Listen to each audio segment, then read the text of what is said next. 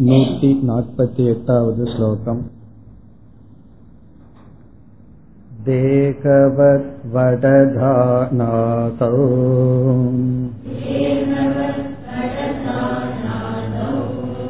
सुविचार्य विलोक्यताम्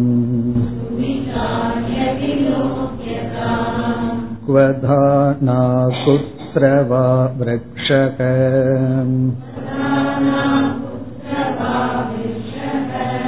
तस्मान् मायेति निश्चिनो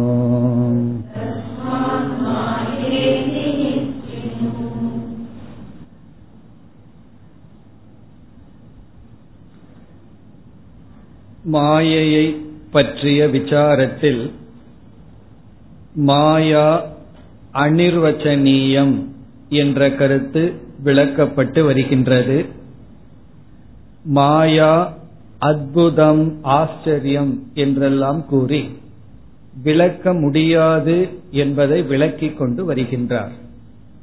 நூத்தி நாற்பத்தி ஏழாவது ஸ்லோகத்தில் மாயையை நம்முடைய வாழ்க்கையாகவே குறிப்பிடுகின்றார்.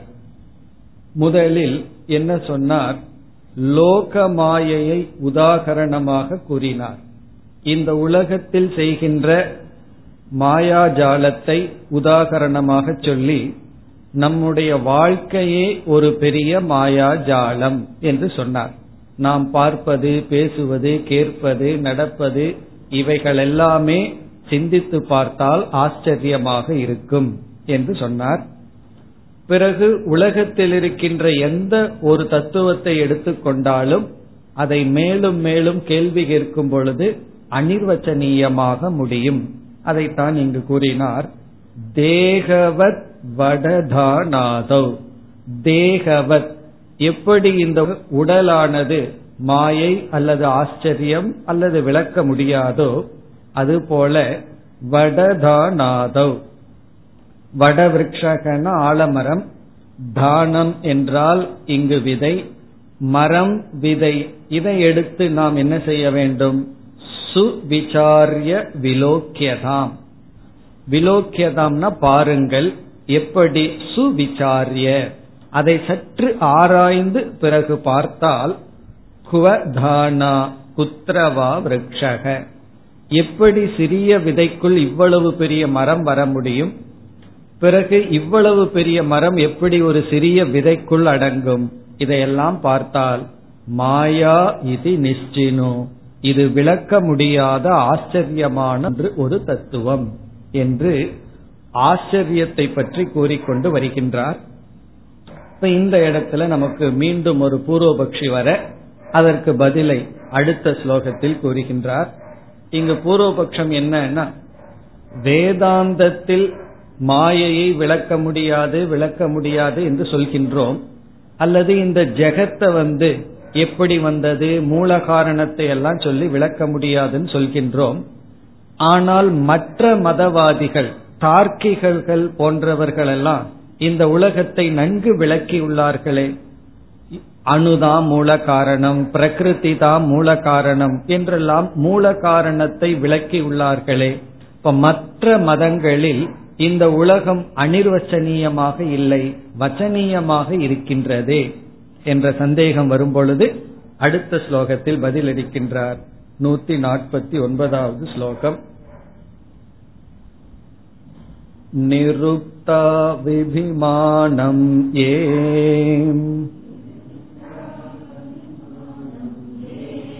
दधते तार्किकादयः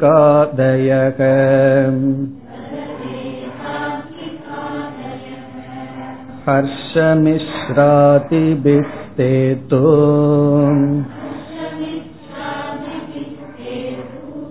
कण्ठनादौ सुशिक्षिताः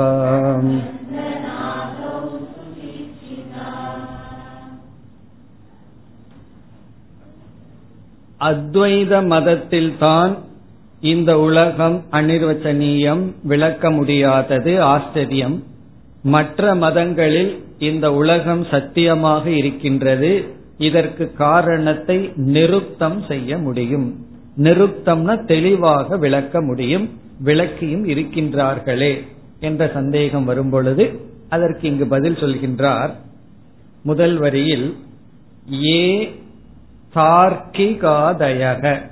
கடைசி சொல் ஏ தார்க்கிகாதயக. எந்த தர்க்க மதவாதிகள் இருக்கின்றார்களோ? இங்க ஆதி பதத்துல தார்க்கிகம் முதலியவர்கள்ங்கிற இடத்துல சாங்கியக யோகம் போன்றவர்கள். தார்க்கிக மதம் சாங்கிய மதம் யோக மதம் போன்றவர்கள் நிருப்தௌ அபிமானம் தததே. நிருப்தௌ என்றால் இந்த உலகத்தை எடுத்து விளக்குகின்ற விஷயத்தில். இந்த உலகத்துக்கு காரணம் இது. உலகம் இப்படிப்பட்டது என்று எடுத்து விளக்குகின்ற விஷயத்தில் அபிமானம் தததே. அபிமானத்துடன் இருக்கின்றார்கள். அவங்க ரொம்ப அபிமானத்துடன் இருக்கின்றார்கள். எப்படி நான் இந்த உலகத்தை மிக தெளிவாக எடுத்து விளக்கி விடுவேன். மூல காரணம் அணுன்னு சொல்லுவேன் பிரகிருத்தின்னு சொல்லுவேன் அப்படின்னு சொல்லி இது காரணம் இது காரியம்னு தெளிவாக விளக்குவதில் அபிமானம் கொண்டவர்கள். அவங்க என்ன சொல்கிறார்கள்? நான் விளக்குகின்றேன். அத்வைதத்துக்குள்ள போய் விளக்கம் கிடைக்கலன்னா என்னிடம் வாருங்கள். அப்படித்தானே சொல்கிறார்கள். நான் அங்க போனேன் எனக்கு அமைதி கிடைக்கல அதனால இங்க வந்தேன்னு சொல்றது போல அங்க போனேன் கேட்கிற கேள்விக்கு பதில் சரியா கிடைக்கல அதனால இங்க வந்தேன்னு சொல்றது போல மற்றவர்கள் எல்லாம் அத்வைதத்திற்குள்ள வந்து பார்க்கிறார்களா? அங்க தெளிவான பதில் இல்லையா? அதனால நாங்கள் கூறுகின்றோம்னு சொல்லி தார்க்கிகர்கள் எல்லாம் என்ன செய்கிறார்கள்? அபிமானத்துடன் நான் தெளிவாக விளக்குவேன் என்று யார் சொல்லி இருக்கின்றார்களோ அவங்களுக்கு பதில் வந்து வித்யாரண்யர் சொல்றாரு நான் சொல்ல வேண்டியதில்லை நம்முடைய ஆச்சாரியர்கள் எல்லாம் சொல்லி இருக்கிறார்கள் அப்படின்னு சொல்ற இப்ப வித்யாரண்யருடைய பதில் என்னவென்றால் யாரெல்லாம் தர்க்கத்தை பிரதானமாக வைத்துக்கொண்டு இந்த ஜெகத் வாஸ்தவம் என்றும் இந்த ஜெகத்துக்கு வாஸ்தவமான காரணம் இருக்கு இதெல்லாம் அனிர்வச்சனீயம் அல்ல என்று சொல்கிறார்களோ அவர்களை அவர்களுடைய தர்க்க ரீதியாகவே அவர்களுடைய கருத்து தவறு என்று நிலைநாட்டப்பட்டிருக்கின்றது. நம்ம அத்வைத ஆச்சாரியர்கள் வந்து சிலர் என்ன செய்துள்ளார்கள் ஸ்ருதிய பிரமாணமாக வைத்துக்கொண்டு அத்வைதத்தை விளக்கியுள்ளார்கள். அத்வைதம்னா இந்த இடத்துல குறிப்பா ஜெகத் நித்யாங்கிற விஷயம். பிறகு யாரெல்லாம் இந்த கருத்துக்கு எதிராக தர்க்கத்தை பிரதானமாக கொண்டு பேசியுள்ளார்களோ அவர்களிடத்துல ஸ்ருதிய போய் முன்னாடி வச்சோம்னா பிரயோஜனப்பட அவர்கள் ஏற்றுக்கொள்ள மாட்டார்கள். அல்லது ஸ்ருதியை அவர்களுடைய விருப்பத்திற்கு தகுந்த மாதிரி பொருள் செய்து கொள்வார்கள். அதனால என்ன செய்துள்ளார்கள்? நமது ஆச்சாரியர்கள் அவர்களுடைய தர்க்கத்தை எல்லாம் படிச்சிட்டு அந்த தர்க்க ரீதியாகவே அவர்களிடம் உள்ள குறைகளை காட்டி இருக்கின்றார்கள். நம்ம வந்து ஒரு இடத்துல வந்து அனிர்வச்சனீயம்னு சொல்லுவோம். அதே அனிர்வச்சனீயத்தை அவர்களும் பல இடத்துல சொல்லி இருக்கிறார்கள் வேற லாங்குவேஜில் சில இடங்கள்ல நெருடல் வரும் பொழுது அவங்களால பதில் சொல்ல முடியாது. அது அப்படித்தான் இதுக்கு மேல கேள்வி கேட்க கூடாதுன்னு சொல்லி விடுவார்கள் அந்த இடத்தையெல்லாம் நம்ம எடுத்துட்டு எப்படி நீ இந்த இடத்துல காம்ப்ரமைஸ் பண்றையோ அதே போலதான் நாமளும் இந்த இடத்துல வந்து நம்ம என்ன செய்கிறோம்? காம்ப்ரமைஸ்னு என்ன அர்த்தம்? அனிர்வச்சனீயம் விளக்க முடியாதுன்னு சொல்லி இருக்கின்றோம்னு சொல்லி அவர்கள் தர்க்கத்தின் மூலமாகவே அவர்களுடைய கொள்கையையும் நமக்கு எதிராக என்ன கருத்தை சொல்கிறார்களோ அவைகளையும் நீக்கி இருக்கின்றார்கள். அதெல்லாம் மனன பிரதான கிரந்தங்கள். அப்படி சில நூல்கள் எல்லாம் இருக்கு. அங்க உள்ள போயிட்டோம் அப்படின்னா தர்க்க சாஸ்திரம் படிக்கிறோமா வேதாந்தம் படிக்கிறோமான்னு சந்தேகமே வந்துடும் எல்லாம் அவங்க லாங்குவேஜ்லயே பேசிட்டு இருப்பார்கள். அது ரொம்ப கம்பீரமான சில சாஸ்திரம் எல்லாம் இருக்கு. இங்க வித்யாரண்யர் சொல்றார் நம்முடைய சம்பிரதாயத்தில் வந்த சில ஆச்சாரியர்கள் அந்த தர்க்கவாதிக்கு சரியான பதில் கொடுத்துள்ளார்கள். அதாவது அவங்களுக்கு நல்லா பாடம் கற்பித்துள்ளார்கள் அப்படின்னு பதில் சொல்றார். அதனால உங்களுக்கு சந்தேகம் இருந்தா அந்த நூட்களை எல்லாம் சென்று படியுங்கள். இப்பெல்லாம் அந்த நூட்கள் எல்லாம் லைப்ரரியில் இருக்கு. அதை படிக்கிறதுக்கு ஆள் இல்லை. படிச்ச ஆளு எடுத்து சொல்றதுக்கு ஆள் இல்லை. எடுத்து சொன்னாலும் கேட்கறதுக்கு ஆள் இல்லை. காரணம் என்னன்னா ரொம்ப கஷ்டமான தர்க்கம். அந்த நூல்ல இருக்கிற ஒரு சென்டென்ஸ படிக்கணும்னா அதுக்கு நம்ம குறைஞ்சது ஒரு ஏழு எட்டு வருஷம் தர்க்க சாஸ்திரம் படிச்சுட்டு போயிருக்கணும். படிச்சுட்டு போனா தான் அவங்களோட பூர்வபக்ஷம் புரியும். சித்தாந்தமும் நமக்கு புரியும். ஒரு காலத்துல அது நமக்கு அவசியம் இல்லாம போகுது. இப்ப எந்த தர்க்கவாதி நம்ம முன்னாடி வந்து வாதம் பண்ணிட்டு இருக்கான் அவனை போய் தப்புன்னு சொல்றதுக்கு. இதெல்லாம் நம்முடைய புத்தியை கூர்மைப்படுத்த வேற யாராவது தவறான கருத்து சொன்னா அதனால நம்ம மனசு அசையாம இருக்கிறதுக்கு இந்த அளவுக்கு படிச்சிருக்கோம். ஆகவே அந்த தர்க்க நூல்கள் எல்லாம் ஒரு காலத்துல பிரசித்தமா இருந்திருக்கு. தார்க்கிகர்கள் எல்லாம் ரொம்ப இருக்கும் பொழுது அந்த நூல்கள் எல்லாம் மேல வந்திருக்கு. நமக்கு பஞ்சதசி போதும். இத படிச்சு இத நல்லா புரிஞ்சுட்டாவே நமக்கு மோட்சத்துக்கும் தெளிவுக்கும் போதும். ஆனா இங்க அதை ரெஃபர் பண்றார். இந்த மாதிரி நூல்கள்ல தர்க்க பிரதானமா இருந்து தார்க்கிகர்களை எல்லாம் நம்ம ஆச்சாரியர்கள் நீக்கி உள்ளார்கள். அவங்களுக்கெல்லாம் பதில் சொல்லி இருக்கின்றார்கள் அப்படின்னு சொல்றார். இப்ப முதல் வரியில ஏ தார்க்கிகாதயக எந்த தர்க்கவாதிகள் நிருத்தௌ அபிமானம் தததே. தன்னுடைய நிருப்தியில் உலகத்தை விளக்குகின்ற விஷயத்தில் அபிமானத்துடன் இருக்கின்றார்களோ? தேத்து இரண்டாவது வரியில் அவர்கள் ஹர்ஷ மிஸ்ராதி பிகி ஹர்ஷ மிஸ்ரர் அப்படிங்கிறவர் ஒரு ஆச்சாரியருடைய பெயர். ஆதிபிகின இது போன்ற ஆச்சாரியர்கள் ஹர்ஷ மிஸ்ரர் போன்ற ஆச்சாரியர்களால் கண்டநாதவ் கண்டன கண்டனம். கண்டன கண்ட காத்தியம்னு ஒரு நூல். அவர் எழுதின டெக்ஸ்டுக்கு பேர். கண்டன கண்ட காத்தியம். அதைத்தான் கண்டநாதவ் கண்டனம் முதலிய நூல்களில் அவர்கள் எழுதிய நூல்களில் ஹர்ஷமிஸ்ரர் என்கின்ற அத்வைத ஆச்சாரியர் தன்னுடைய கண்டனம் முதலிய நூல்களில் அந்த நூலை கேட்கும் பொழுதே பேர்லயே தெரியுது உள்ள என்ன பண்ணி இருக்காருன்னு சொல்லி. கண்டனம் பண்ணியிருக்கார். அதனால அந்த நூலை படிச்சோம்னா எப்படி வாதம் பண்றோம்ங்கிற திறமை நமக்கு நல்லா வந்துடும் மற்றவர்களுடைய தவறை எப்படி காட்டலாம்? மற்றவர்களிடத்துல தவறை எப்படி நம்ம வெளிப்படுத்தலாம்? அது நம்ம கிட்ட ஏற்கனவே இருக்கு இல்லையா அந்த ஞானம்? மற்றவங்க கிட்ட என்ன தப்பு இருக்கு? அதை எப்படி எடுத்து சொல்லலாம்? அதெல்லாம் நமக்கு ஏற்கனவே இருக்கிறதுனால அந்த நூல் அவசியம் இல்லை. ஆனா இது போன்ற நூல்களில் கண்டநாதவ் சுசிக்ஷிதாகா நன்கு பாடம் புகுட்டப்பட்டுள்ளது. சுசிக்ஷிதாக தே சுசிக்ஷிதாகா. தே ஆர் டாட் வெல் அப்படின்னு என்ன? அவங்களுக்கு நல்ல பாடம் புகுட்டப்பட்டுள்ளதுன்னா அவங்களுக்கு நன்கு அடி கொடுக்கப்பட்டுள்ளதுன்னு அர்த்தம்.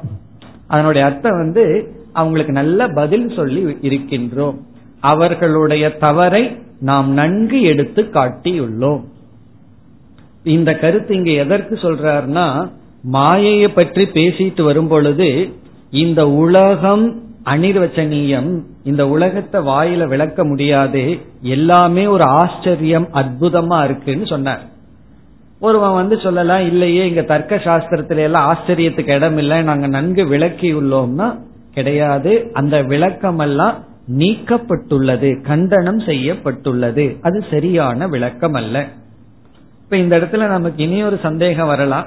நம்ம எதற்கு இந்த உலகம் அனிர்வச்சனீயம்ங்கிறதுல ரொம்ப பிடிவாதமா இருக்கோம். அல்லது மாயை வந்து அனிர்வச்சனீயம் அதை விளக்க முடியாதுன்னு சொல்றதுல ரொம்ப ஏன் முக்கியத்துவம் கொடுக்கிறோம்னு சொன்னா ஒரு பொருளுக்கு லட்சணம் கொடுத்துட்டோம் அப்படின்னா அது வந்து சித்தித்து விடுகின்றது. அது இருக்குன்னு நிலைநாட்டப்படுகின்றது. பிரமாணத்தினால அந்த பொருள் வந்து நிலைநாட்டப்பட்டு விட்டது. ஒரு பொருள் இருக்கு அப்படிங்கிறதுக்கு லட்சணமே மான அதீனா மேய சித்திகின்னு நம்ம படிச்சிருக்கோம். பிரமாணத்தை சார்ந்து பிரமேயம் இருக்கு. ஒரு பொருளினுடைய இருப்பே பிரமாணத்தின் அடிப்படையில் இருக்கு. நான் பிரமாணத்தை காட்டி இந்த பிரமாணத்தின் அடிப்படையில் அந்த பொருளினுடைய இருப்பை விளக்குகின்றேன். அப்படி இந்த உலகத்தை வந்து சரியாக லட்சணம் சொல்லி இப்படிப்பட்டது விவஸ்தையுடையதுன்னு சொல்லிட்டு அது சத்தியமாயிரும். எப்பொழுது இந்த உலகத்தை விளக்க முடியாதுன்னு சொல்றோமோ அப்பொழுதுதான் இந்த உலகம் மித்தியாவாகும். விவஸ்தையற்றதாகிவிடும். என்ன எதை விளக்க முடியாதுன்னா எது அனுபவத்துக்கு இருக்கு ஆனா உண்மையில இல்லையோ அதைத்தான் விளக்க முடியாது. ஆகவே இந்த ஜெகத்தை மித்தியான்னு புரிந்து கொள்ள வேண்டும் என்றால் இதை நம்ம விளக்க முடியாது என்று நிலைநாட்டி ஆக வேண்டும். இனி ஒரு சில ஸ்லோகங்களுடன் இந்த மாயா விசாரத்தை முடிவுரை செய்ய போகின்றார். அப்படி முடிவுரை செய்யும் பொழுதும் மாயையும் மாயையிலிருந்து வெளிப்பட்ட இந்த உலகமும் அனிர்வச்சனீயம் மனதினாலும் கூட நமது விளக்கி புரிந்து கொள்ள முடியாது என்ற விதத்தில் முடிவுரை செய்ய போகின்றார் அடுத்து நூத்தி ஐம்பதாவது ஸ்லோகம் अचिन्त्या खलु ये भावाः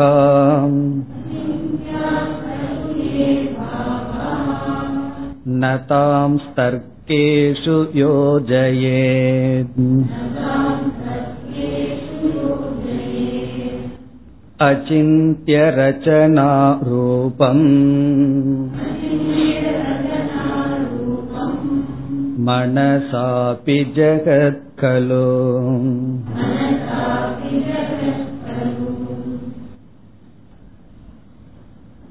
சம்பிரதாயத்தில் இருந்து வருகின்ற கருத்தை இவர் குறிப்பிடுகின்றார். எது சிந்தனைக்கு அப்பாற்பட்டிருக்கின்றதோ தர்க்கத்துக்கு அப்பாற்பட்டிருக்கின்றதோ அந்த தத்துவத்தை தர்க்கத்திற்குள் செலுத்தக்கூடாது. எது வந்து சிந்தனைக்கும் தர்க்கத்துக்கும் அப்பாற்பட்டிருக்கின்றதோ அந்த தத்துவத்தை வந்து தர்க்கத்திற்குள் நுழைக்க கூடாது அதாவது தர்க்க புத்தியை விட்டுவிட வேண்டும். அதனுடைய உண்மையான பாவத்தை மட்டும் உண்மையை மட்டும் எடுத்துக்கணுமே தவிர தர்க்கத்தை விட்டுவிட வேண்டும். வேதாந்த நமக்கு ஏன் கஷ்டமா இருக்குன்னா ஆரம்பத்துல வந்து எதை சொன்னாலும் நம்பி விடுவோம். யாராவது ஒன்னு சொல்லி புஸ்தகத்தை காட்டி ஏதாவது சொன்ன உடனே நம்பி விடுவோம். இது இப்படி இருக்கு அப்படின்னா நம்பி விடுவோம். யோசிக்கவே மாட்டோம். அதுக்கு எக்ஸாம்பிள் என்னன்னா இப்ப இருக்கிற ஜோதிடம் தான் யாரு என்ன சொன்னாலும் நம்பி விடுவார். ஏன்னா மனசு அப்படி இருக்கு. அவ்வளவு ஒரு பயம். என்ன சொன்னாலும் நம்பிடுறது. யோசிக்கிறதே கிடையாது.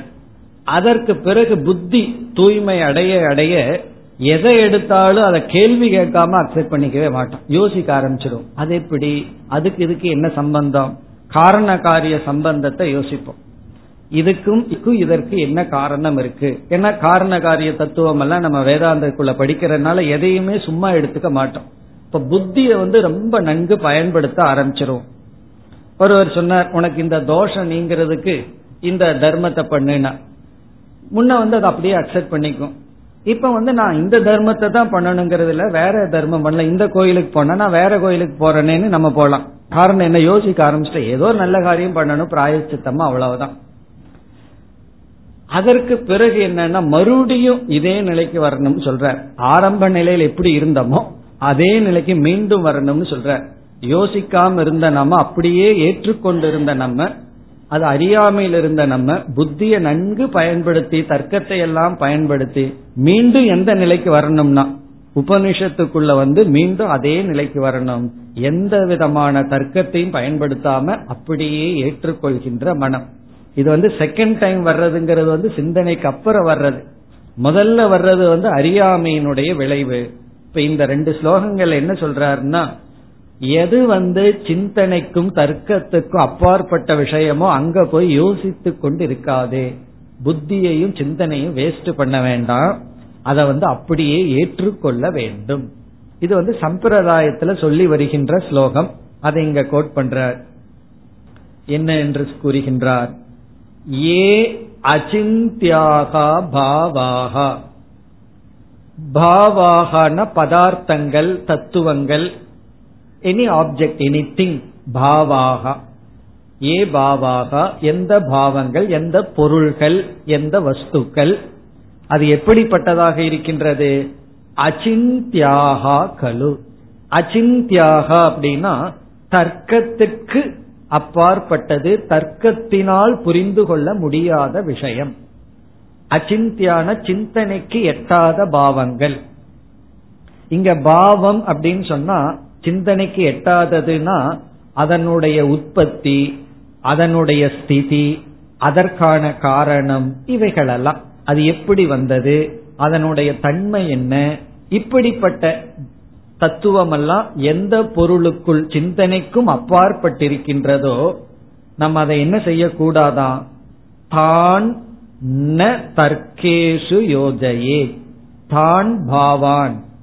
அந்த பாவங்களை தர்க்கேஷு தர்க்கத்துக்குள் ந யோஜையே செலுத்தக்கூடாது. அந்த பாவங்களை தர்க்கத்துக்குள் பிரயோகம் செய்யக்கூடாது. அதாவது தர்க்கத்தை பயன்படுத்த வேண்டாம் அப்படின்னு சொல்ற. அந்த இடத்துல வந்து தர்க்க புத்தியை விட்டு விடு தர்க்க புத்தினா அனுமானம் பண்றது காரண காரியத்தை சிந்திக்கிறது லட்சணம் கொடுக்கிறது அதிவியாப்தி அவ்வியாப்தின்னு எல்லாம் பாக்கிறது இந்த மாதிரி சிந்தனையை எல்லாம் அங்க விட்டு விடு எந்த இடத்துல எந்த இடத்துல தர்க்கம் போகாதோ அந்த இடத்துல தர்க்கத்தை செலுத்தாதே. சிலருக்கு சில விஷயத்த புரிய வைக்கிறதுக்கு நம்ம முயற்சி பண்றோம். ஒரு கருத்தை எடுத்து சொல்றோம். புரிஞ்சுக்கல அப்படின்னு சொன்னா நம்ம உடனே லாஜிக்கா சொல்லி பார்ப்போம். அவங்களுடைய மனசுல நம்ம என்ன தர்க்க ரீதியா சொன்னாலும் புரிஞ்சுக்க மாட்டாங்கன்னு சொன்னா என்ன பண்ணணும் தெரியுமோ? தான் தர்க்கேஷு ந யோஜையே இது அங்க அப்ளை பண்ணணும். அப்ப வந்து அங்க போய் தர்க்கம் பண்ணிட்டு இருக்க கூடாது. பல சமய சண்டையெல்லாம் பெருசாகிறது காரணம் என்ன தெரியுமோ? எங்க தர்க்கம் பண்ண கூடாதோ அங்க தர்க்கம் பண்றதுனாலதான். நம்ம வந்து புரிய வைக்கணுங்கிறதுக்காக ஒரு விஷயத்த சொன்னோம் அப்படின்னா அவங்க என்ன நினைத்துக் கொள்வார்கள் தெரியுமோ? புரிய வைக்கிறதுக்கு நீங்க சொல்லல எனக்கு வந்து சப்போர்ட் பண்றது இல்ல அவங்களுக்கு சப்போர்ட் பண்றீங்க இப்படி எல்லாம் சொல்லுவார்கள். அப்ப நம்ம என்ன புரிஞ்சுக்கணும்? அவங்களுக்கு புரிய வைக்க முடியாதுன்னு புரிஞ்சுக்கணும். அப்ப பேசாம இருந்து காலம்தான் அதற்கு பதில். புரியும் போது புரியட்டுன்னு அதனால சில கஷ்டங்கள் நமக்கு வந்தாலும் வேறு வழி கிடையாது. இப்ப எந்த இடத்துல தர்க்கத்தை பிரயோகிக்கணும்? எந்த இடத்துல தர்க்கத்தை பிரயோகிக்க கூடாதுங்கிற ஞானம் நமக்கு ரொம்ப அவசியம். இது விவகாரத்தில் எப்படி அதே போல ஜெகத் விஷயத்திலையும் மாயா விஷயத்திலும் அப்படித்தான். இந்த மாயையினுடைய தன்மை என்ன? அதுக்கு ஆவரண சக்தி இருக்கு விக்ஷேப சக்தி இருக்கு. இதெல்லாம் நம்ம புரிஞ்சுக்கலாம். அது அதிசயமான வேலையை செய்யுது. இந்த அளவுக்கு புரிஞ்சுக்கிறது சரி. அதற்கு மேல கேள்வி கேட்க கூடாது அதையும் சொல்லியிருக்கார். கேள்வி கேட்க கூடாதுன்னு சொல்லியிருக்கார். ஏன் கேள்வி கேட்க கூடாதுன்னு கேட்க கூடாதுன்னு சொல்லியிருக்க. அப்படி கேட்டா நீ ஏன் கேட்பேன்னு நான் கேட்டுருவேன்னு வேற சொல்லியிருக்க. அது கேள்வி சுரூபமா இருக்கு. அதை அப்படியே விட்டு விட வேண்டும். அதத்தான் சொன்னார். எந்த பாவங்கள் தர்க்கத்துக்கு அப்பாற்பட்டிருக்கின்றதோ அந்த பாவங்களை தர்க்கத்துக்குள் நாம் செலுத்தக்கூடாது. பிறகு இரண்டாவது வரியில இது வந்து சாஸ்திரத்துக்குள்ள ரொம்ப ஃபேமஸ் ஸ்டேட்மெண்ட் அச்சிந்திய ரச்சனாரூபம் ஜெகது. இந்த ஜெகத்தினுடைய லட்சணம் இந்த ஜெகத் எப்படி இருக்கின்றதாம்? ஜெகத் கலு இந்த ஜெகத்தானது மனசா அபி மனதினாலும் அச்சிந்தியம் சிந்தித்து தர்க்க ரீதியாக புரிந்து கொள்ள முடியாது.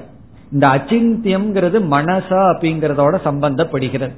மனசா அபி அச்சிந்தியம் மனதினாலும் கூட சிந்திக்க முடியாத இந்த ஜெகத்தினுடைய லட்சணம் வந்து இங்க அச்சிந்திய ரச்சனா ரூபம். அதான் ஜெகத்துக்கு இனி ஒரு பெயர். இந்த ஜெகத்துக்கு சாஸ்திரம் கொடுக்கிற பெயர் வந்து அச்சிந்திய ரச்சனா ரூபம். ரச்சனா அப்படின்னா அமைப்பு முறை. ரச்சனா அப்படின்னா அமைப்பு முறை. ரூபம் அப்படின்னா தோற்றம். அல்லது இருப்பு அமைப்பு முறை. அச்சிந்திய ரச்சனா அப்படின்னா சிந்தனையினாலும் இந்த உலகத்தினுடைய அமைப்பு முறையை புரிந்து கொள்ள முடியாது. இந்த உலகத்தை பகவான் எப்படி கிரியேட் பண்ணி வச்சிருக்கார் அப்படிங்கறத எந்த சிந்தனையினாலும் புரிந்து கொள்ள முடியாது. அச்சிந்திய ரச்சனா ரூபம். அதான் இங்க ரச்சனா அப்படின்னா படைக்கும் விதம் படைப்பில் உள்ள சில ரகசியங்கள். அது நம்மளால புரிஞ்சுக்கவே முடியாது. அச்சிந்திய ரச்சனா ரூபம். பகவான் வந்து இந்த உலகத்தை எப்படி அமைத்துள்ளாருங்கிறத நம்மளால புரிஞ்சுக்க முடியாதுன்னு அர்த்தம். அவருடைய ஆர்கிடெக்ட் இருக்கே அது நமக்கு விளங்காது அப்படின்னு அர்த்தம். நம்ம எதோ பிறகு என்னென்னமோ பேசி கொண்டிருக்கிறோமே அதெல்லாம் இந்த புத்தியை அமைதிப்படுத்துறதுக்கு தான் ஆகாமி கர்மம் பிராரப்தம் எதோ பேசிட்டு இருக்கோம். அதெல்லாம் ஆரம்ப நிலையில புத்தியை கொஞ்சம் அமைதிப்படுத்துறதுக்கு தான். ஏன்னா கொஞ்சம் தூரம் இந்த உலக அதிசயங்களை பார்த்தோம் அப்படின்னா நம்மளால விளக்கவே முடியாது. கடல்ல ஒரு விதமான மீன் இருக்கான் அதை எடுத்து நம்ம ரெண்டா கட் பண்ணி போட்டோம் அப்படின்னா ரெண்டு தனித்தனி டைரக்ஷன்ல போய் வாழ ஆரம்பிச்சிருதான். எந்த பக்கம் வெட்டினமோ அந்த பக்கம் வளர்ந்துருதான்.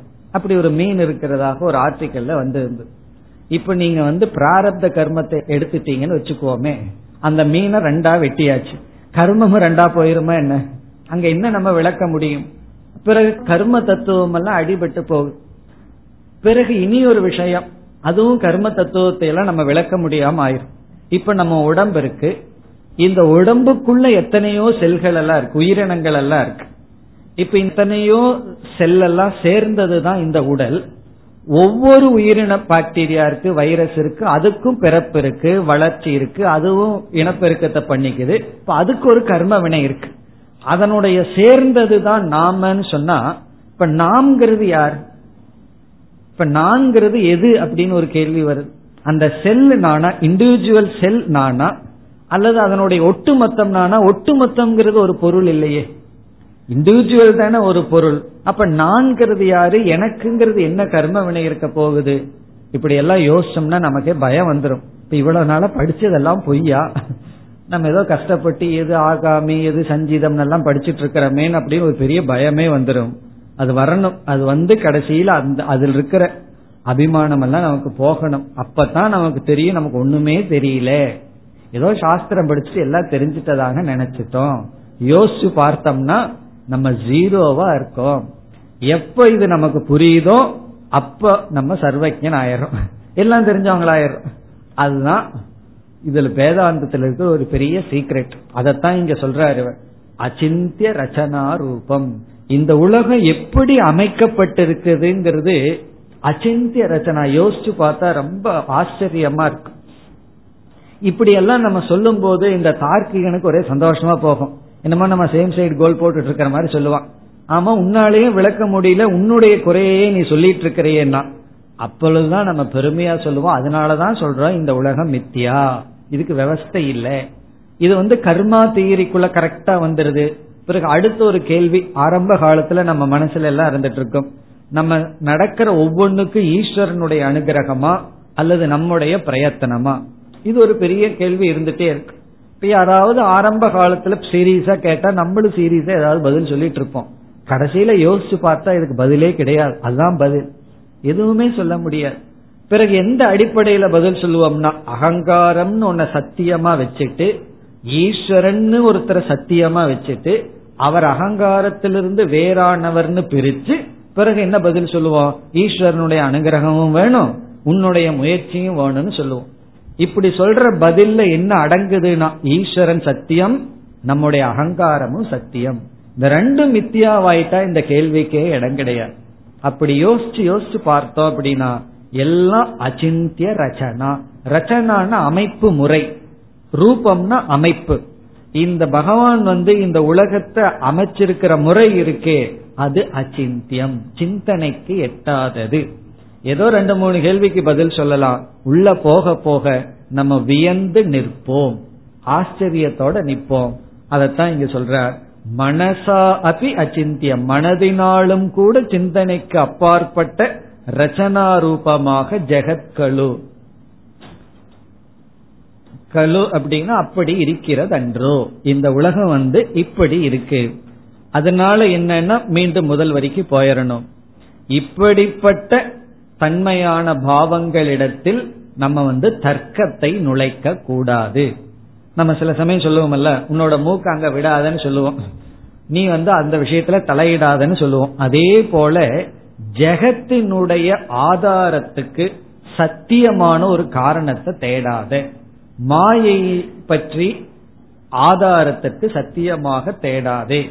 பிரம்மன்னு சொல்றோம் அது விவர்த்த ஆதாரம். அது வேற விதத்துல ஆதாரம். ஆனா மாயை என்பது இருக்கு ஆனா விளக்க முடியாத தத்துவம். நீ அடுத்த ரெண்டு ஸ்லோகங்களில் இக்கருத்தையே கூறி இந்த மாயையினுடைய விசாரத்தை முடிவுரை செய்ய இருக்கின்றார். நூத்தி ஐம்பத்தி ஓராவது ஸ்லோகம். பீஜம் மாயேதி நிச்சினோ மாயா பீஜம் ததேவைகம்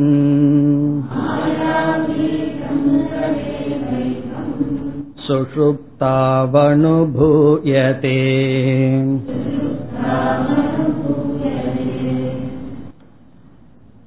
அச்சிந்திய ரச்சனா அப்படின்னு சொன்னார். இந்த உலகம் இருக்கே அது சிந்தனையினாலும் இந்த அமைப்பை விளக்க முடியாதுன்னு சொன்னார். பிறகு மாயை அப்படிங்கிறது எங்க வருதுன்னு பதில் சொல்கிறார். இப்ப சென்ற ஸ்லோகத்துல ஜெகத்தை சொன்னார். ஜெகத்துங்கிறது ரச்சனா ரூபம் ரச்சனா ரூபம்னா ஒரு விதமான அமைப்பு. அந்த அமைப்பு வந்து சிந்தனைக்கு அப்பாற்பட்டது. இது எப்படின்னு விளக்க முடியாது. மாயைக்கும் ஜெகத்துக்கும் என்ன சம்பந்தம் அப்படின்னு சொன்னா எந்த ஒரு சக்தியானது அச்சிந்தியமான ரச்சனையை உண்டு செய்துள்ளதோ அந்த சக்தி தான் மாயைன்னு சொல்ற மாயை அப்படின்னு சொன்னா விளக்க முடியாத ஒரு அமைப்பை உடைய இந்த உலகத்துக்கு எது சக்தியாக இருக்கின்றதோ எந்த சக்தியிடமிருந்து விளக்க முடியாத இந்த உலகம் வந்ததோ அந்த சக்தி அந்த பீஜம் தான் மாயை. இந்த உலகத்தினுடைய அமைப்பும் விளக்க முடியாததா இருக்கு மாயையும் விளக்க முடியாததாக இருக்கிறது. மாயா அப்படிங்கிறது சக்தி ரூபம். ஜெகத் அப்படிங்கிறது அந்த சக்தியினுடைய வெளிப்பாடு. இப்ப நம்ம எப்படி புரிஞ்சுக்கலாம்? சக்திங்கிறது மாயை அந்த சக்தியினுடைய எக்ஸ்பிரஷன் வெளிப்பாடுங்கிறது ஜெகத்து. இப்ப வந்து நம்ம வாய் இருக்கு நம்ம வாயில வந்து பேசுற சக்தி இருக்கு. அது எப்படி தெரியுதுன்னா பேசும்போது தெரியுது. ஒருத்தருடைய வாயை பார்த்து அவருக்கு வாய் பேச்சு வருமா வராதான்னு சொல்ல முடியாது. அதே போல காதை பார்த்து அவரு கேக்குதா கேட்காதான்னு சொல்ல முடியாது. இப்ப கேட்கிற சக்தி இருக்கு கேட்டலாக அது வெளிப்படுகிறது. பேசுற சக்தி இருக்கு சொல்லாக வெளிப்படுகிறது. கையில வந்து ஒரு பொருளை உயர்த்துறதுக்கு சக்தி இருக்கு அது உயர்த்துகின்ற சக்தியாக செயலாக வெளிப்படுகிறது. அப்படி இந்த சக்தி மாயை அது வெளிப்பட்டதுதான் ஜெகத்து. இப்ப ஜெகத்துக்கு மாயைக்கு எப்படி சம்பந்தம்னா சக்தியும் சக்தியினுடைய வெளிப்பாடும். இதத்தான் பகவான் கீதையில பத்தாவது அத்தியாயத்துல விபூதிங்கிறது வெளிப்பட்டது யோகம்ங்கிறது வெளிப்படுவதற்கான சக்தி அப்படின்னு சொல்லியிருக்கார். மம விபூதிம் யோகம் ச அப்படின்னு சொன்னார். என்னுடைய விபூதியும் யோகத்தையும் யார் அறிகிறார்களோ? அந்த இடத்துல யோகம்னா மாயைன்னு அர்த்தம். என்னுடைய சக்தியும் அந்த சக்தியினுடைய வெளிப்பாடும் அப்படின்னு சொன்னார். அதைத்தான் இங்கு சொல்கின்றார். இப்ப மாயை என்பது இந்த உலகம் வெளிப்பட்டுள்ளது. அச்சிந்திய ரச்சனமாக இருக்கின்றது. அந்த வெளிப்படுவதற்கான சக்தி தான் மாயை. அதான் முதல் வரியில் வருகின்றது. அச்சிந்திய ரச்சனா சக்தி பீஜம். இந்த சக்திகின்னு வரக்கூடாது. சக்தி பீஜம். சக்தி பீஜம்ங்கிறது எப்படின்னா சக்தியாக இருக்கின்ற ஒரு பீஜம். பீஜம்ங்கிறது இந்த இடத்துல எக்ஸாம்பிள் விதையை போல. பீஜம்ங்கிறது ஒரு எக்ஸாம்பிளா எடுத்துக்கிற அதாவது ஒரு மரம் வருவதற்கு விதையில அந்த மரத்தினுடைய சக்தி இருக்கின்றது. ஆலமரம் வெளிப்படணும்னா ஆலமரத்தினுடைய விதைக்குள்ள என்ன இருக்கணும்? ஆலமரமாக வெளிப்படுகின்ற சக்தி இருக்கின்றது. அதனாலதான் அது வெளிப்படுகிறது. அப்ப சக்திங்கிறது இஸ் ஈக்வல் டு பீஜம். பீஜத்துக்கு எக்ஸாம்பிள் பீஜம்னா விதைக்கு உதாகரணம். எதை வெளிப்படுத்த சக்தி? எதனுடைய சக்தி? அச்சிந்திய ரச்சனா. சிந்தனைக்கும் அப்பாற்பட்ட விதத்தில் இந்த உலகத்தை உருவாக்குகின்ற சக்தி. எப்படிப்பட்ட சக்தின்னு சொல்ற? அந்த சக்தி தான் ரச்சனா சக்தி. ஒரு அமைப்பை உருவாக்குகின்ற சக்தி. அந்த அமைப்பு எப்படிப்பட்டது? அச்சிந்திய. சிந்தனைக்கும் அப்பாற்பட்ட ஒரு அமைப்பை வெளிப்படுத்தும் சக்தியாக இருக்கின்றது. அது பீஜத்துக்கு நிகர். அப்படிப்பட்டது என்ன? மாயா இது நிச்சினு இந்த இடத்துல சொல்றார் அந்த சக்தியை மாயை என்று நிச்சினு மாயை என்று நிச்சயம் செய்.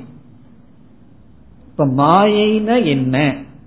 என்றால் ஒரு விதமான சக்தி. அந்த சக்தி எப்படிப்பட்ட சக்தி என்றால் விளக்க முடியாமல் ஒரு உலகத்தை படைக்கின்ற சக்தி உலகம் உருவாகுகின்ற சக்தி. இனி இரண்டாவது வரியில சொல்றார் சரி எவ்வளவு சக்தி இருக்கு? இந்த மாயை வந்து எத்தனை விதமான மாயை இருக்கு? மாயா பீஜம் ததேவ ஏகம். இந்த மாயை என்கின்ற பீஜமானது ஏகம். அந்த சக்தி ஒரே ஒரு சக்தி தான் மாயையில பல மாயை கிடையாது. ஒரே ஒரு மாயை தான் இப்ப மாயா ஏகா. மாயை வந்து ஒன்றுதான். ஒரே ஒரு சக்தி தான் விதவிதமாக இந்த உலகத்தில் உருவாக்கி இருக்கு அந்த உலகத்தை நம்ம விளக்க முடியாது. அடுத்த கேள்வி நமக்கு என்ன ஏற்படும் தெரியுமா? சரி அந்த மாயையினுடைய சொரூபத்தை என்னால உணர முடியுமா புரிந்து கொள்ள முடியுமா? அந்த மாயை எப்படிப்பட்டது என்றால் அதற்கு நம்முடைய அனுபவ பிரமாணத்தை கொடுக்கின்றார். சுஷுப்தௌ அனுபூயதே. சுஷுப்தௌனா நம்முடைய ஆழ்ந்த உறக்கத்தில் அனுபூயதே. இந்த மாயையானது அஜான சொரூபமாக அனுபவிக்கப்படுகிறது. மாயைக்கு வந்து பிரமாணம் வந்து நம்முடைய அனுபவம் தான் சுஷுப்தி தான் பிரமாணம். சுஷுப்தௌ அனுபூயதே. சுஷுப்தியில் அனுபவிக்கப்படுகிறது. எது அனுபவிக்கப்படுகிறது? மாயா பீஜம். மாயையினுடைய பீஜமானது மாயை விதை ரூபமாக சக்தி ரூபமாக இருக்கின்ற மாயை சுஷுப்தியில் அனுபவிக்கப்படுகிறது. அப்ப நம்ம சுஷுப்தியில என்ன பண்ணிருக்கோம் அப்படின்னம்னா அந்த மாயைக்குள்ளேயே போய் மாயையாகவே நாம் இருக்கின்றோம். நம்ம வந்து சுசுப்தியில மாயையை அனுபவிச்சுட்டு இருக்கோம் மாயா சுரூபத்துல நம்ம கலந்துள்ளோம். இப்ப எழுந்ததுக்கு அப்புறம் ஒன்றுமே தெரியல அப்படின்னு நம்ம சொல்றோம். அந்த அஜானந்தான் அந்த அவித்யா தான் மாயா சுரூபம். அந்த மாயையிலிருந்து தான் இந்த உலகமானது தோன்றியுள்ளது. சுஷுப்தௌ அனுபூயதே. இப்ப இந்த நூத்தி ஐம்பத்தி ஓராவது ஸ்லோகத்துல இந்த ஜெகத்துக்கு பீஜமா இருக்கிறது மாயை மாயைங்கிறது ஏகம். ஜெகத்துல அநேக வஸ்து இருக்கிற மாதிரி நம்ம கவுண்ட் பண்ணிட்டு இருக்கோம் ஆனா மாயைக்குள்ள போனா அநேகம்ங்கிறது கிடையாது. ஏன்னா அந்த அநேகம்ங்கிறது கூட அனிர்வச்சனீயம் தான் அதுவும் ஒரு ரிலேட்டிவ் தான். பல அப்படின்னு சொல்றது. இப்ப மாயை வந்து ஏகம். அந்த மாயைய வந்து ஒரு மாயை ஏகா மாயைய நம்ம சுசுப்தியில அனுபவிக்கின்றோம். இப்ப இதே கருத்தை விளக்கி அடுத்த ஸ்லோகத்தில் மாயா விசாரத்தை முடிவுரை செய்கின்றார் நூத்தி ஐம்பத்தி இரண்டாவது ஸ்லோகம் ஜாகிரத் ஸ்வப்ன ஜகத் தத்ர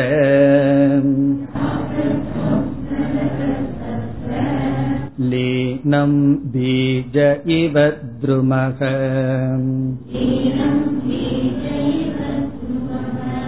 तस्मातशेषजगतः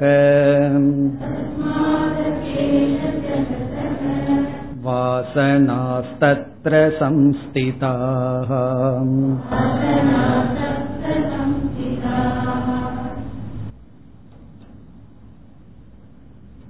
ஏற்கனவே கூறிய கருத்தை கூறுகின்றார் பீஜம் மாயை என்றால் விரக்ஷம் மரம் என்ன அந்த பீஜத்திலிருந்து வெளிப்பட்ட ஒன்று. அப்ப நம்ம எப்படி புரிஞ்சுக்கலாம்? மரம் அப்படிங்கிறது ஜெகத்து மாயை அப்படிங்கிறது பீஜம் அதாவது விதை. அதை இங்கு சந்து சம்பந்தப்படுத்துகின்றார். நமக்கு எது ஜெகத் என்றால் ஜாகிரத் பிரபஞ்சமும் சொப்ன பிரபஞ்சமும் நமக்கு ஜெகத்தா இருக்கு. அப்ப ஜாகிரத் பிரபஞ்சமும் சொப்ன பிரபஞ்சமும் எதற்கு சமம்னா விரக்ஷத்திற்கு சமம். சம்சார விரக்ஷத்திற்கு சமம். ஜாகிரத் அவஸ்தையில் அனுபவிக்கிற உலகமும் சொப்பன அவஸ்தையில் அனுபவிக்கின்ற உலகமும் எதற்கு சமம்? மரத்திற்கு சமம் விரக்ஷத்திற்கு சமம். அப்படி என்றால் சுஷுப்தி அவஸ்தையில் அனுபவிக்கின்ற உலகம் எதற்கு சமம்? என்றால் அது மாயைக்கு சமம். பீஜத்துக்கு விதைக்கு சமம். இங்க என்ன சொல்றார்? ஜாகிரத் பிரபஞ்சமும் சொப்பன பிரபஞ்சமும் இந்த இரண்டும் வெளிப்பட்ட ஒன்று.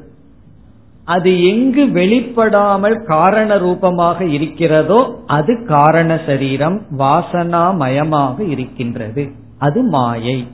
மாயை அப்படிங்கிறது காரண சரீரம் அல்லது வாசனையாக இருக்கும் பொழுது அது மாயை. அந்த வாசனை வெளிப்படும் பொழுது இந்த ஜாகிரத் சொப்ன பிரபஞ்சமாக வெளிப்படுகின்றது. அந்த வாசனை வெளிப்படாமல் இருந்தால் அது வந்து பீஜ ரூபம் சக்தி ரூபம். அதைத்தான் இங்கு கூறுகின்றார். ஜாகிரத் சொப்ன ஜெகது. ஜாகிரத் சொப்ன ஜெகத் அப்படின்னு சொன்னா ஜாகிரத் அவஸ்தையில அனுபவிக்கிற ஜெகத்து சொப்பன அவஸ்தையில அனுபவிக்கிற ஜெகத்து அப்படின்னு அர்த்தம். ஜாகிரத் ஜெகத்துனா விழிச்சிட்டு இருக்கிற உலகம் சொப்பன ஜெகத்துனா கனவு உலகம் அப்படின்னா என்ன அர்த்தம்? கனவு நிலையில் இருக்கின்ற விழிப்பு நிலையில் இருக்கின்ற உலகம் தத்ர லீனம். தத்ர அப்படின்னு சொன்னா மாயையில் அல்லது வந்து காரண ஷரீரே. காரண லட்சணே காரண ஷரீரே மாயா ரூபே மாயா ரூபமான காரணத்தில் லீனம். லீனம்னா ஒடுங்கி இருக்கின்றது. ஜாகிரதும் சொப்பனமும் காரணத்தில் ஒடுங்கி இருக்கின்றது. எப்படி எப்படி ஒடுங்கி இருக்கின்றது? பீஜே இவ துருமக. துருமக அப்படின்னா மரம் விரக்ஷகன் அர்த்தம். பீஜே துருமக இவ. பீஜேனா பீஜத்தில். விதையில் மரம் ஒடுங்கி இருப்பது போல. விதையில் மரம் வந்து ஒடுங்கி இருக்கிறதுனா சக்தி ரூபமாக இருக்கிறது. பீஜத்துக்குள்ள மரம் வந்து அந்த மரத்தை உற்பத்தி செய்கின்ற சக்தி ரூபமாக ஒடுங்கி இருக்கின்றது. எப்படி ஒடுங்கி இருக்கிறதோ அது போல ஜாகிரத் பிரபஞ்சமும் சொப்ன பிரபஞ்சமும் காரண சரீரத்தில் ஒடுங்கி இருக்கின்றது. ஆகவே முடிவுரை செய்கின்றார். தஸ்மாத் அசேஷ ஜெகதக. ஆகவே தஸ்மாத் அசேஷ ஜெகதக. அசேஷம்னா மீதி இல்லாத. ஜெகத்தினுடைய மீதி இல்லாத ஜெகத் அப்படின்னா பூர்ண ஜெகதகன் அர்த்தம். வாசனாகா. இந்த ஜெகத்தினுடைய வாசனா ரூபங்கள் அதனுடைய இம்ப்ரெஷன் இந்த ஜெகத்தினுடைய வாசனா ரூபங்கள் தத்ர சம்ஸ்திதாக தத்ர அந்த மாயையில் சம்ஸ்திதாக நன்கு ஒடுங்கி சக்தி ரூபமாக இருக்கின்றது. சம்ஸ்திதாக இருக்கின்றது ஒடுங்கி இருக்கின்றது. தஸ்மாத் ஆகவே இந்த முழு ஜெகத்தினுடைய வாசனைகள் இந்த முழு ஜெகத்திற்கு அந்த ஜெகத்து வாசனா ரூபமா இருக்கு. அந்த வாசனா ரூபமெல்லாம் அந்த மாயையிடம் ஒடுங்கி இருக்கின்றது. மாயையிடம் இருக்கின்றது. அந்த மாயையே வாசனைன்னு சொல்லலாம். ஆனா இங்க எப்படி சொல்றார்? அந்த வாசனைகள் எல்லாம் மாயையில் ஒடுங்கி இருக்கின்றது. இத்துடன் மாயா விசாரம் முடிவடைகின்றது. எங்க ஆரம்பிச்சார்? நூத்தி இருபத்தி இரண்டாவது ஸ்லோகத்தில் ஆரம்பிச்சு நூத்தி ஐம்பத்தி இரண்டாவது ஸ்லோகம் வரை மாயா தத்துவ விசாரத்தை செய்தார். என்ன செய்தார்னு யோசிச்சு பார்த்தோம்னா மாயையா மனசுல நிற்கும் என்ன பண்ணாருன்னு ஒண்ணுமே புரியலையே ஒண்ணுமே மனசுக்கு வரலையேனா அதுதான் மாயையினுடைய சொரூபம். ஒன்னும் வராம இருந்தது ஆச்சரியமா இருந்ததுன்னா அதுதான் மாயை. இருந்தாலும் சுருக்கமா நம்ம ஞாபகப்படுத்திக்குவோம். என்ன சொல்லி இருந்தார் எப்படி ஆரம்பிச்சார்னு சொன்னா முதல்ல வந்து மாயைய அஜானம் மோகாத்மகம்னு ஆரம்பிச்சார். மாயை வந்து அஜான சொரூபம் மோக சொரூபம்னு ஆரம்பிச்சு லௌகிக்க உதாரணம் சொன்னாரு. எது அஜானம் எது மோகம் எது ஜடம் அப்படின்னு எல்லாம் சொன்னேன். பிறகு மிக அழகான ஒரு முக்கியமான ஒரு கருத்தை இங்கு சொல்லி இருந்தார் ரொம்ப பிரசித்தமான கருத்து முக்கியமான கருத்தும் கூட. இந்த மாயையினுடைய தன்மை என்ன அப்படின்னு கேட்டா அஜானிகளுக்கு வாஸ்தவம் அப்படின்னு சொன்னார். அஜானிகளுக்கு மாயை எப்படி இருக்குமா? மாயை எப்படி இருக்கும்னு ஒருத்தர் நம்ம கிட்ட கேட்டா அவர் ஆள் யாருன்னு பாத்திரணும் அஜானியான்னு பார்த்தா வாஸ்தவம் சொல்லிடலாம் சந்தோஷமா போயிருவார் கொஞ்சம் சிந்திக்கிறவராக இருந்தால் யோசிக்கிற ஆளா இருந்தா அனிர்வச்சனீயம் அப்படின்னு சொல்லணும். அது இரண்டாவது. முதல்ல வந்து வாஸ்தவம். மாயை வந்து வாஸ்தவமா இருக்கு. பிறகு கொஞ்சம் சிந்திச்சு பார்க்கும் பொழுது அனிர்வச்ச நீயம். சிந்திச்செல்லாம் முடிச்சவங்களுக்கு என்னன்னா அசத்து துச்சம் அப்படிங்கிற வார்த்தையை பயன்படுத்தினார். இப்ப மாயை வந்து துச்சமா இருக்கு ஞானிக்கும் உபனிஷத் சாஸ்திரத்துக்கும். சாஸ்திர திருஷ்டியா மாயை வந்து துச்சம். மாயை வந்து கிடையாது இல்லவே இல்லை. பிறகு வந்து யுக்தி திருஷ்டியா? யுக்தியினுடைய அடிப்படையில வந்து மாயையானது அனிர்வச்ச நீயம். அதைத்தான் மேற்கொண்டு விளக்கி கொண்டே வந்தார். ஏன்னா அந்த இடத்துலதான் டீச்சிங்கே நடக்கு. முன்ன இரண்டு இடத்துலயும் டீச்சிங்கே கிடையாது. அஜ்ஞானி இடத்துலயும் டீச்சிங் இல்ல அது வாஸ்தவம் சொல்லிட்டு பேசாம விட்டுறணும். ஞானிகிட்ட போய் என்ன பேசுறதுக்கு இருக்கு மாயையை பற்றி? நம்ம ஏதாவது பேசினோம்னா அப்படி ஒண்ணு இருந்தா தானே நான் அதை பத்தி கேட்டுட்டு இருக்கணும்னு சொல்லுவார். அது வந்து துச்சம் இல்லை. அஜானிக்கு வாஸ்தவம். இடையில இருப்பவர்களுக்கு தான் அது அனிர்வச்சனீயம். அதைத்தான் விளக்கி கொண்டு வந்தார். அப்படி விலக்கி வந்து கடைசியில் இந்த அனிர்வச்சனீயத்துடன் முடிவுரை செய்கின்றார். இப்ப இந்த பிரின்சிபலை வந்து நம்ம வாழ்க்கையிலையும் கூட அப்ளை பண்ணணும். ஒருவர் இடத்துல நம்ம எதை பேசுறோம் எப்படி பேசுறோம்ங்கிறது வந்து நம்ம கிட்ட எப்படிப்பட்ட உண்மை இருக்குங்கிற அடிப்படையில் இல்லை. அவர் அந்த உண்மையை தாங்கிக்கிறதுக்கு சக்தி இருக்கா? அவர் எப்படி புரிஞ்சுக்கிறாருங்கிற அடிப்படையில தான் நம்மளுடைய கான்வர்சேஷனே இருக்கணும். நம்மளுடைய பேச்சு இதே இருக்கணும். ஏன்னா உலகத்துல எல்லாமே ரிலேட்டிவ் தான். தர்மம்ங்கிறதும் கூட சூழ்நிலைக்கு தகுந்த மாதிரி பொருள்படுத்த வேண்டியது இருக்கு. அதனால நம்ம சில இடங்கள்ல நமக்கு தெரியும் இல்லைன்னு சொல்லி இல்லாத ஒண்ணு அவர் இருக்கிறதாக சத்தியமா பார்த்துட்டு இருக்கும் போது அதை நம்ம விட்டுறணும். அவர் கேள்வி கேட்கும் பொழுது நம்மளும் கேள்வி கேட்டு அதை உறுதிப்படுத்தணும். ஆமா அதை யோசிக்க வேண்டிய விஷயம்னு இல்லைன்னு சொல்லும் போது இல்லைன்னு சொல்லிடணும். பிறகு நம்ம என்ன சொன்னாலும் தலையாற்றமானா ஆமா என்ன செய்யறது? அது அப்படி இருக்கு. இப்ப மாயை வந்து வாஸ்தவமா இருக்கு. யாருக்கு வந்து இந்த உலகம் பொய்ங்கிற எண்ணம் ஓடிட்டு இருக்கு இந்த உலகம் தான் அவங்களுக்கு உண்மை. அப்படி அஜானிகளுக்கு சித்த சுத்தி இல்லாதவர்களுக்கு விசாரத்தில் ஈடுபடுகின்ற அதிகாரிகளுக்கு ஓரளவுக்கு சித்த சுத்தி இருக்கு. அதிகாரிகளுக்கு வந்து அனிர்வச்சனீயம் ஞானிக்கு வந்து துச்சம். இதுதான் மாயை. இப்படி நம்ம புரிஞ்சுட்டோம் அப்படின்னா மாயையை பற்றிய ஒரு நெருடல் இருந்துட்டே இருக்கு. தத்துவ போதம் எல்லாம் எடுக்கும்போது எல்லாம் என்ன சொல்கிறார்கள்? ஸ்தூல சரீரம் நல்லா புரியுது. ஏன்னா அதனோட வெயிட் எனக்கு நல்லா காட்டுது. சூக்ம சரீரம் கொஞ்சம் புரியுது. காரண சரீரம் வரும்போது நான் வந்து அவுட் ஆஃப் கிளாஸ்ன்றாங்க இந்த கிளாஸ்ல நான் இருந்தனே தவிர ஆனா காரண சரீரம் புரியல. காரணம் என்ன அப்படின்னு சொன்னா அது புரியாதுன்னு புரிஞ்சுக்கல அவ்வளவுதான். அதை புரிஞ்சுக்கணும்னு நினைக்கும் போதுதான் அது புரியாம இருக்கு. அது புரிஞ்சுக்க ஏன்னா அது இருந்தா தானே. அது இல்லை அது அனிர்வச்சனீயம் அல்லது அற்புதம் அல்லது அது இருக்கின்றது. இப்படி சொல்லி மாயையை முடிச்சார். இந்த வித்யாரண்யருடைய பெஸ்ட் பிரசன்டேஷன் மாயையில இதுதான். இந்த மூன்று கருத்து தான் இனி அடுத்தது வந்து ஈஸ்வர சைத்தன்யத்தை விளக்கத்திற்கு எடுத்துக் கொள்கின்றார். ஈஸ்வர லட்சணம் ஈஸ்வர சொரூபம். நூத்தி ஐம்பத்தி மூன்றில் ஆரம்பித்து நூத்தி எண்பத்தி ஏழாவது ஸ்லோகம் வரை. ஒன் பிப்டி த்ரீலிருந்து ஒன் எயிட்டி செவன் வரைக்கும் ஈஸ்வர சொரூபம். ஈஸ்வரனுடைய லட்சணம் ஈஸ்வரனுடைய சொரூபத்தை எடுத்துக் கொள்கின்றார். ஏற்கனவே ஜீவனை எடுத்துட்டு விசாரம் பண்ணார். ஞாபகம் இருக்கோ? பெரிய லிஸ்ட் எடுத்து ஜீவஸ்வரூபத்தை ஆராய்ச்சி பண்ணி ஜீவ விஷயத்துல எவ்வளவு குழப்பங்கள் எல்லாம் இருக்குன்னு சொல்லி பிறகு குறைவான ஸ்லோகங்கள்ல ஈஸ்வர சுரூபத்தில் இருக்கிற குழப்பத்தை மட்டும் சொன்னார். ஈஸ்வரன்கிறது யார்? அதையெல்லாம் விளக்க போகின்றார். இங்கேயும் சில நல்ல கருத்துக்கள் எல்லாம் நம்ம படிக்க போறோம். பொதுவா உபனிஷத்துல படிக்கும்போது ஈஸ்வரனுடைய லட்சணத்தை படிப்போம். அது வந்து நம்ம தர்க்க ரீதியா சிந்திச்சதே கிடையாது. உதாரணமா சர்வஜக சர்வேஸ்வரக. இதெல்லாம் ஈஸ்வரனுக்கு நம்ம கேட்ட லட்சணங்கள். இங்க வித்யாரண்யர் அந்த லட்சணத்தை எல்லாம் கொடுத்து எப்படி சர்வஜன்னு விளக்க போறார். அதெல்லாம் நமக்கு புதிதான கருத்து. எதன் அடிப்படையில் அவர் சர்வஜனா இருக்கார்? எதன் அடிப்படையில சர்வேஸ்வரனா இருக்கார்?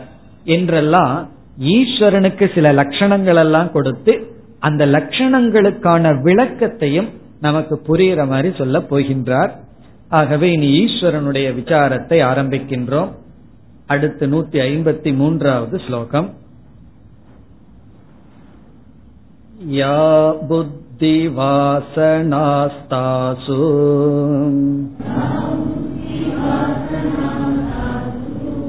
चैतन्यं प्रतिबिम्बति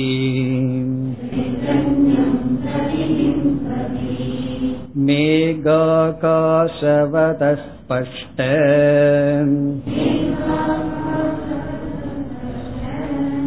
चिताभासो नुमीयताम्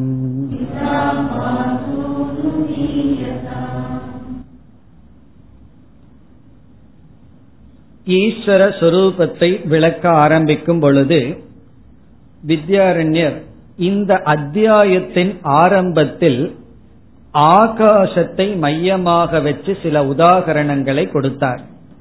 அதை இப்பொழுது பயன்படுத்துகின்றார். அதை பயன்படுத்தியே ஈஸ்வரனை எடுத்து விளக்கப் போகின்றார். ஆகவே அந்த எக்ஸாம்பிள் இப்ப நமக்கு ஞாபகத்திற்கு வர வேண்டும். அதை இப்பொழுது ஞாபகப்படுத்திக் கொள்வோம். அதெல்லாம் உங்களுடைய நோட்ஸ்ல ரொம்ப கிளீனா இருக்கும். இருந்தாலும் சுருக்கமா ஞாபகப்படுத்திக் கொள்வோம். ஒன்று வந்து கடாகாசக. நான்கு ஆகாசத்தை பார்த்தோம். ஒன்று கடாகாசக. கடாகாசகன பானைக்குள் இருக்கின்ற வெற்றிடம். அதை எதற்கு உதாரணம் சொன்னார்? யாராவது சொல்ல முடியுமோ? கூட்டஸ்தன். கரெக்ட் கூட்டஸ்தனுக்கு உதாகரணமாக சொன்னார். கடாகாசன வந்து கூட்டஸ்த சைத்தன்யம். அதாவது ஜீவனுடைய லட்சியார்த்தத்துக்கு உதாரணமா சொன்னார். ஒரிஜினல் சைத்தன்யம்.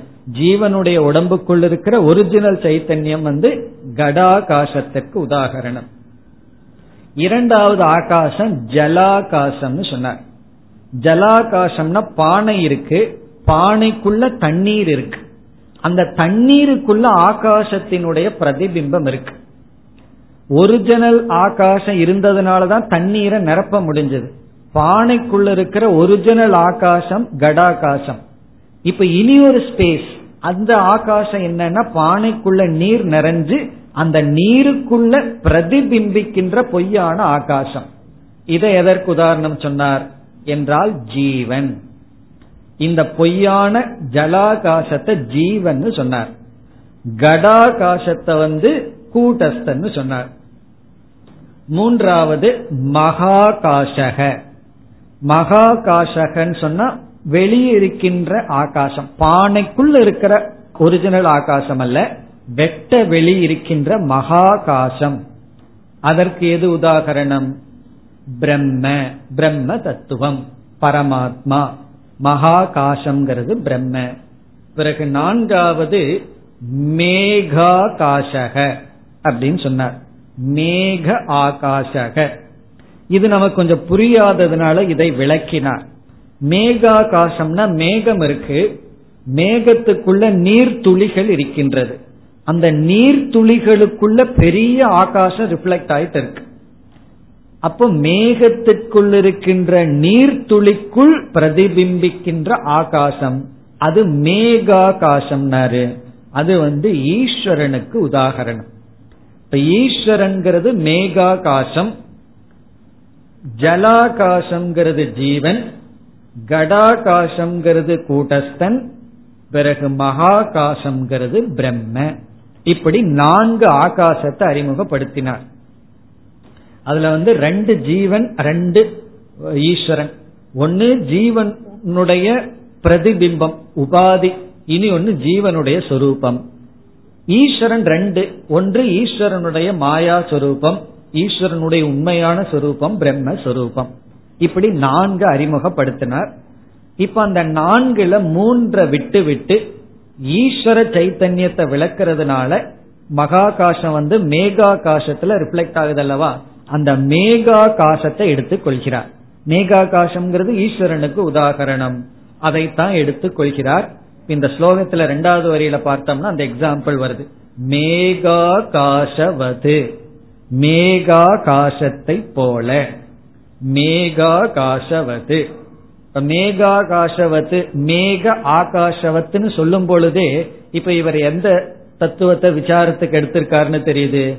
மேகாகாசத்தை போல மேகத்தில் பிரதிபிம்பிக்கின்ற ஆகாசத்தை போல அப்படின்னு சொல்லிட்டார். ஆகவே இவர் எடுத்துக்கொண்டுள்ள தத்துவம் ஈஸ்வர தத்துவம் ஈஸ்வர சைத்தன்யம். அந்த ஈஸ்வர சைத்தன்யத்துக்கு பிரமாணம் ஈஸ்வரனுக்கு இருக்கின்ற சில சொரூபங்கள் அதாவது ஜெகத்யோனி சர்வேஸ்வரக சர்வசக்திமான் இப்படிப்பட்ட சொரூபம். அந்த சொரூபம் எப்படி பொருந்தி வருங்கிற லட்சணம் இவைகளையெல்லாம் கூறப் போகின்றார். அடுத்த வகுப்பில் தொடர்வோம். ஓம் போர் நமத போர் நமிதம் போர் நமுதச்சதேம் पूर्णस्य पूर्णमादाय पूर्णमेवावशिष्यते। ॐ शान्ति शान्ति शान्तिः।